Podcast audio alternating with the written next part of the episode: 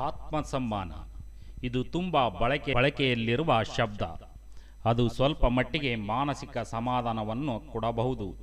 ಆದರೆ ಆಧ್ಯಾತ್ಮಿಕ ಗುರುಗಳು ಸಹ ಈ ಪರಿಕಲ್ಪನೆಯನ್ನು ಮನಪೂರ್ವಕವಾಗಿ ಸಮರ್ಥಿಸುತ್ತಿರುವುದು ದುರದೃಷ್ಟಕರ ಸಂಗತಿ. ಅಸ್ತಿತ್ವದ ದೃಷ್ಟಿಕೋನದಿಂದ ಆತ್ಮ ಮತ್ತು ಸಮ್ಮಾನ ಎರಡು ಸಮಸ್ಯೆಗಳೇ. ಎರಡೂ ಸೀಮಿತವಾಗಿವೆ, ದುರ್ಬಲ ಮತ್ತು ಅಸ್ಥಿರವಾಗಿವೆ. ಒಬ್ಬ ಆಧ್ಯಾತ್ಮಿಕ ವ್ಯಕ್ತಿಯ ದೃಷ್ಟಿಕೋನದಿಂದ ನಿಮಗೆ ಸಮ್ಮಾನ ಇಲ್ಲದಿದ್ದರೆ ತುಂಬ ಒಳ್ಳೆಯದು. ಆತ್ಮ ಇಲ್ಲದಿದ್ದರೆ ಅದೊಂದು ಅದ್ಭುತ. ಗಂಭೀರ ಆಧ್ಯಾತ್ಮಿಕ ಪ್ರಯಾಣದಲ್ಲಿರುವ ವ್ಯಕ್ತಿಗೆ ಅಸಾಧಾರಣನಾಗುವುದು ಗುರಿಯಲ್ಲ. ಅದರ ಬದಲಾಗಿ ಭಕ್ತನು ಅತಿ ಸಾಧಾರಣನಾಗಲು ಪ್ರಯತ್ನಿಸುತ್ತಾನೆ. ಗಂಭೀರ ಆಧ್ಯಾತ್ಮಿಕ ಪ್ರಯಾಣದಲ್ಲಿರುವ ವ್ಯಕ್ತಿಗೆ ಅಸಾಧಾರಣನಾಗುವುದು ಗುರಿಯಲ್ಲ. ಅದರ ಬದಲಾಗಿ ಭಕ್ತನು ಅತಿ ಸಾಧಾರಣನಾಗಲು ಪ್ರಯತ್ನಿಸುತ್ತಾನೆ. ಆದರೂ ಅನ್ವೇಷಕರಿಗೆ ಭಕ್ತಿಯು ಜೀವನದ ಅತ್ಯಂತ ಮಧುರ ಅನುಭವವನ್ನು ಕೊಡುತ್ತದೆ. ಭಕ್ತಿ ಜೀವನವನ್ನು ವಿಭಜಿಸುವುದಲ್ಲ, ಅದು ಸಂಪೂರ್ಣ ಆಲಿಂಗನ. ಅದರಲ್ಲಿ ಸ್ವಲ್ಪವೂ ವಿವೇಕ ಇಲ್ಲ, ಅದರಿಂದ ಹೊರಬರಲು ಬೇರೆ ದಾರಿಯೂ ಇಲ್ಲ. ಭಕ್ತಿ ಅಂದರೆ ನಿಮ್ಮಲ್ಲಿರುವ ಎಲ್ಲ ಪ್ರತಿರೋಧವನ್ನು ಕರಗಿಸಿದ್ದೀರಿ. ಹೀಗಾಗಿ ದೈವಿಕತೆಯು ನಿಮ್ಮ ಉಸಿರಿನಷ್ಟೇ ಸರಾಗವಾಗಿ ಸಂಭವಿಸುತ್ತದೆ. ನಿಮ್ಮ ಜೀವನದ ಪ್ರತಿ ಕ್ಷಣದಲ್ಲೂ ದೈವಿಕತೆ ಜೀವಂತ ಶಕ್ತಿಯಾದಾಗ ವರ್ಣಿಸಲಾಗದ ಭಾವಪರವಶತೆಯ ಅನುಭವ ನಿಮಗಾಗುತ್ತದೆ. ಬೇರೆಯವರಿಗೆ ಭಕ್ತರು ಉತ್ತರಂತೆ ಕಾಣಬಹುದು. ಆದರೆ ಅವರು ಭೂಮಿಯ ಮೇಲೆ ಅತ್ಯದ್ಭುತ ಸಮಯವನ್ನು ಅನುಭವಿಸುತ್ತಿದ್ದಾರೆ. ಅದಕ್ಕೆ ನಾನು ಆಗಾಗ ಹೇಳುತ್ತಿರುತ್ತೇನೆ ಭಕ್ತಿಯು ಬುದ್ಧಿವಂತಿಕೆಯ ಒಂದು ಗಹನವಾದ ಸ್ವರೂಪ. ಯೋಗ ಪರಂಪರೆಯಲ್ಲಿ ಒಂದು ಸುಂದರವಾದ ಕಥೆ ಇದೆ. ಅಲ್ಲಮ ಪ್ರಭುಗಳು ಪ್ರಸಿದ್ಧ ಸಂತರು ಮತ್ತು ಹನ್ನೆರಡನೆಯ ಶತಮಾನದ ವೀರಶೈವ ಚಳವಳಿಯ ಪ್ರಮುಖ ನೇತಾರರು. ಆ ಸಮಯದ ರೋಮಾಂಚಕ ಆಧ್ಯಾತ್ಮಿಕ ಇತಿಹಾಸದಲ್ಲಿ ಅವರು ಅನೇಕ ಸಂತರು, ಜ್ಞಾನಿಗಳಿಗೆ ಆಧ್ಯಾತ್ಮಿಕ ಮಾರ್ಗದರ್ಶಕರಾಗಿದ್ದರು. ಸೂಕ್ಷ್ಮ ಮತ್ತು ಗಹನ ಸ್ವಭಾವದ ವ್ಯಕ್ತಿಯಾಗಿದ್ದರು.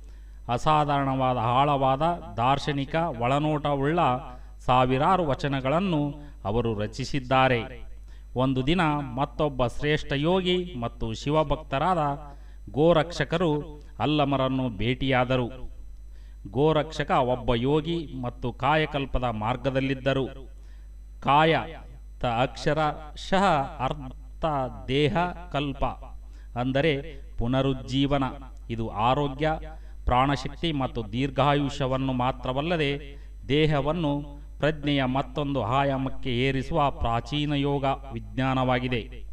ಗೋರಕ್ಷಕ ಯೋಗ ಪ್ರಾವೀಣ್ಯ ಅವರ ದೇಹವನ್ನು ಬಂಡೆಯಂತೆ ಗಟ್ಟಿಯಾಗಿ ಮತ್ತು ಸ್ಥಿರವಾಗಿಸಿತ್ತು. ಹಲವು ಯೋಗಾಭ್ಯಾಸಗಳು ಮನುಷ್ಯನ ವ್ಯವಸ್ಥೆಯನ್ನು ಶುದ್ಧೀಕರಿಸುತ್ತವೆ ಮತ್ತು ಪಂಚಭೂತಗಳ ಮೇಲೆ ಪ್ರಭುತ್ವ ತಂದುಕೊಡುತ್ತವೆ. ವಿಶೇಷ ಸಾಧನೆಯಿಂದ ಭೂತ ಸಿದ್ಧಿಯನ್ನು ಪಡೆಯಬಹುದು. ಪಂಚಭೂತಗಳ ಮೇಲೆ ಸಂಪೂರ್ಣ ಪ್ರಭುತ್ವ ಸಾಧಿಸಬಹುದು. ಇಂತಹ ಸಾಧಕರು ಮನುಷ್ಯನ ಸಾಮಾನ್ಯ ಆಯುಷ್ಯಕ್ಕಿಂತ ಹೆಚ್ಚು ಕಾಲ ಜೀವಿಸಬಲ್ಲರು. ಇದು ಯೋಗ ಪರಂಪರೆಯಲ್ಲಿ ಸಾವಿರಾರು ವರ್ಷ ಬದುಕಿಸಿದ್ದ ಯೋಗಿಗಳ ಅಸಂಖ್ಯಾತ ಕಥೆಗಳಿಗೆ ಕಾರಣವಾಗಿದೆ. ಆ ಸಮಯದಲ್ಲಿ ಗೋರಕ್ಷಕರಿಗೆ ಆಗಲೇ ಸುಮಾರು ಎರಡು ನೂರ ಎಂಬತ್ತು ವರ್ಷ ವಯಸ್ಸಾಗಿತ್ತು ಎಂದು ನಂಬಲಾಗುತ್ತದೆ. ಗೋರಕ್ಷಕರು ಅಲ್ಲಮರಿಗೆ ಸವಾಲು ಹಾಕಿದರು.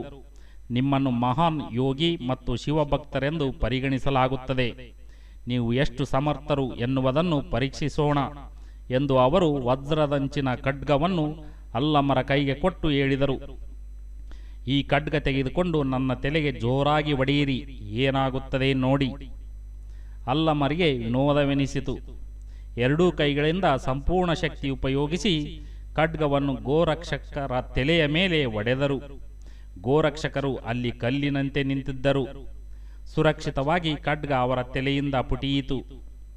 ಆಗ ಗೋರಕ್ಷಕರು ಹೇಳಿದರು, ನೀವು ನನ್ನ ಮೇಲೆ ಖಡ್ಗ ಪ್ರಯೋಗ ಮಾಡಿ ಆಯಿತು. ನಾನು ನಿಮ್ಮ ಮೇಲೆ ಅದರ ಪ್ರಯೋಗ ಮಾಡಲು ನನಗೆ ಅನುಮತಿ ಇದೆ ಎಂದು ತಿಳಿಯುತ್ತೇನೆ ಅಂದರು. ಅಲ್ಲಮರು ಕೂಡ ಅದಕ್ಕೆ ಒಪ್ಪಿದರು. ಗೋರಕ್ಷಕರು ಖಡ್ಗವನ್ನು ಎತ್ತಿ ಅಲ್ಲಮರ ಮೇಲೆ ಶಕ್ತಿಯಿಂದ ತೀವ್ರವಾಗಿ ಬೀಸಿದರು. ಅವರಿಗೆ ಆಶ್ಚರ್ಯವಾಗುವಂತೆ ಖಡ್ಗವು ಅಲ್ಲಮರ ದೇಹದ ಮೂಲಕ ಆಯ್ದು ಹೋಯಿತು. ಅಲ್ಲಮರು ಅಲ್ಲೇ ನಿಂತಿದ್ದರು. ವಿಚಲಿತರಾಗಿ ಗೋರಕ್ಷಕ ಯೋಗ ಅವರ ದೇಹವನ್ನು ಕಲ್ಲಿನಂತೆ ಮಾಡಿದ್ದರೆ ಅಲ್ಲಮರ ಯೋಗ ಅವರ ದೇಹವನ್ನು ತೆಳುವಾದ ಗಾಳಿಯಂತೆ ಮಾಡಿತ್ತು. ಗೋರಕ್ಷಕರು ಖಡ್ಗವನ್ನು ಅಲ್ಲಿ ಇಲ್ಲಿ ಎಲ್ಲ ಕಡೆ ಅಲ್ಲಮರ ಮೇಲೆ ಬೀಸಿದರು. ಆದರೆ ಅದು ಅಲ್ಲಮರ ದೇಹದ ಮುಖಾಂತರ ಮತ್ತೆ ಮತ್ತೆ ಆಯ್ದು ಹೋಯಿತು. ಗೋರಕ್ಷಕರಿಗೆ ಸೋಲು ಒಪ್ಪಿಕೊಳ್ಳುವ ನಮ್ರತೆ ಇತ್ತು. ಅವರು ಹೇಳಿದರು, ನನಗೆ ಯೋಗ ಶಕ್ತಿ ಗೊತ್ತಿದೆ, ಆದರೆ ವಿಲೀನದ ಯೋಗ ನನಗೆ ಗೊತ್ತಿಲ್ಲ. ಮತ್ತು ಕೂಡಲೇ ಗೋರಕ್ಷಕರು ಅಲ್ಲಮರ ಶಿಷ್ಯರಾದರು. ಈ ಅಜ್ಞಾತ ಕಥೆ ಒಂದು ಮುಖ್ಯ ಅಂಶವನ್ನು ಸ್ಪಷ್ಟಪಡಿಸುತ್ತದೆ. ಸುಲಭ ತುತ್ತಾಗುವಿಕೆ ಭಕ್ತನ ಶಕ್ತಿಯೇ ಹೊರತು ನ್ಯೂನತೆಯಲ್ಲ. ಶಿ, ವ ಅಂದರೆ ಅಕ್ಷರಶಃ ಯಾವುದು ಇಲ್ಲವೋ ಅದು, ಅಥವಾ ಏನೂ ಇಲ್ಲದ್ದು. ಶಿವನ ಭಕ್ತರಾಗಿದ್ದ ಹಲ್ಲಮರು ತಮ್ಮ ಭಕ್ತಿಯ ವಸ್ತುವಿನಲ್ಲಿ ಲೀನರಾಗಿದ್ದರು. ಏನೂ ಇಲ್ಲವಾದದ್ದನ್ನು ಆಲಂಗಿಸುವ, ಸ್ವೀಕರಿಸುವ ಅವರನ್ನು ಅಜೇಯರನ್ನಾಗಿ ಮಾಡಿತ್ತು. ದುರ್ಬಲರಾಗರು, ದುರ್ಬಲರಾಗಲು ಅವರಲ್ಲಿದ್ದ ಸಮ್ಮತಿ ಅವರನ್ನು ಅವೆದ್ದರನ್ನಾಗಿ ಮಾಡಿತ್ತು. ಆತ್ಮ ಮತ್ತು ಸಮ್ಮಾನವನ್ನು ವಿಲೀನ ಮಾಡುವುದರಿಂದ ತೈಜಿಸುವುದರಿಂದ ಅವರು ಎಲ್ಲ ಮಿತಿಗಳಿಂದ ಮುಕ್ತರಾಗಿದ್ದರು. ಶಕ್ತಿಹೀನತೆಯನ್ನು ಆಯ್ಕೆ ಮಾಡುವುದರಿಂದ ಬರುವ ಶಕ್ತಿ ಇದು.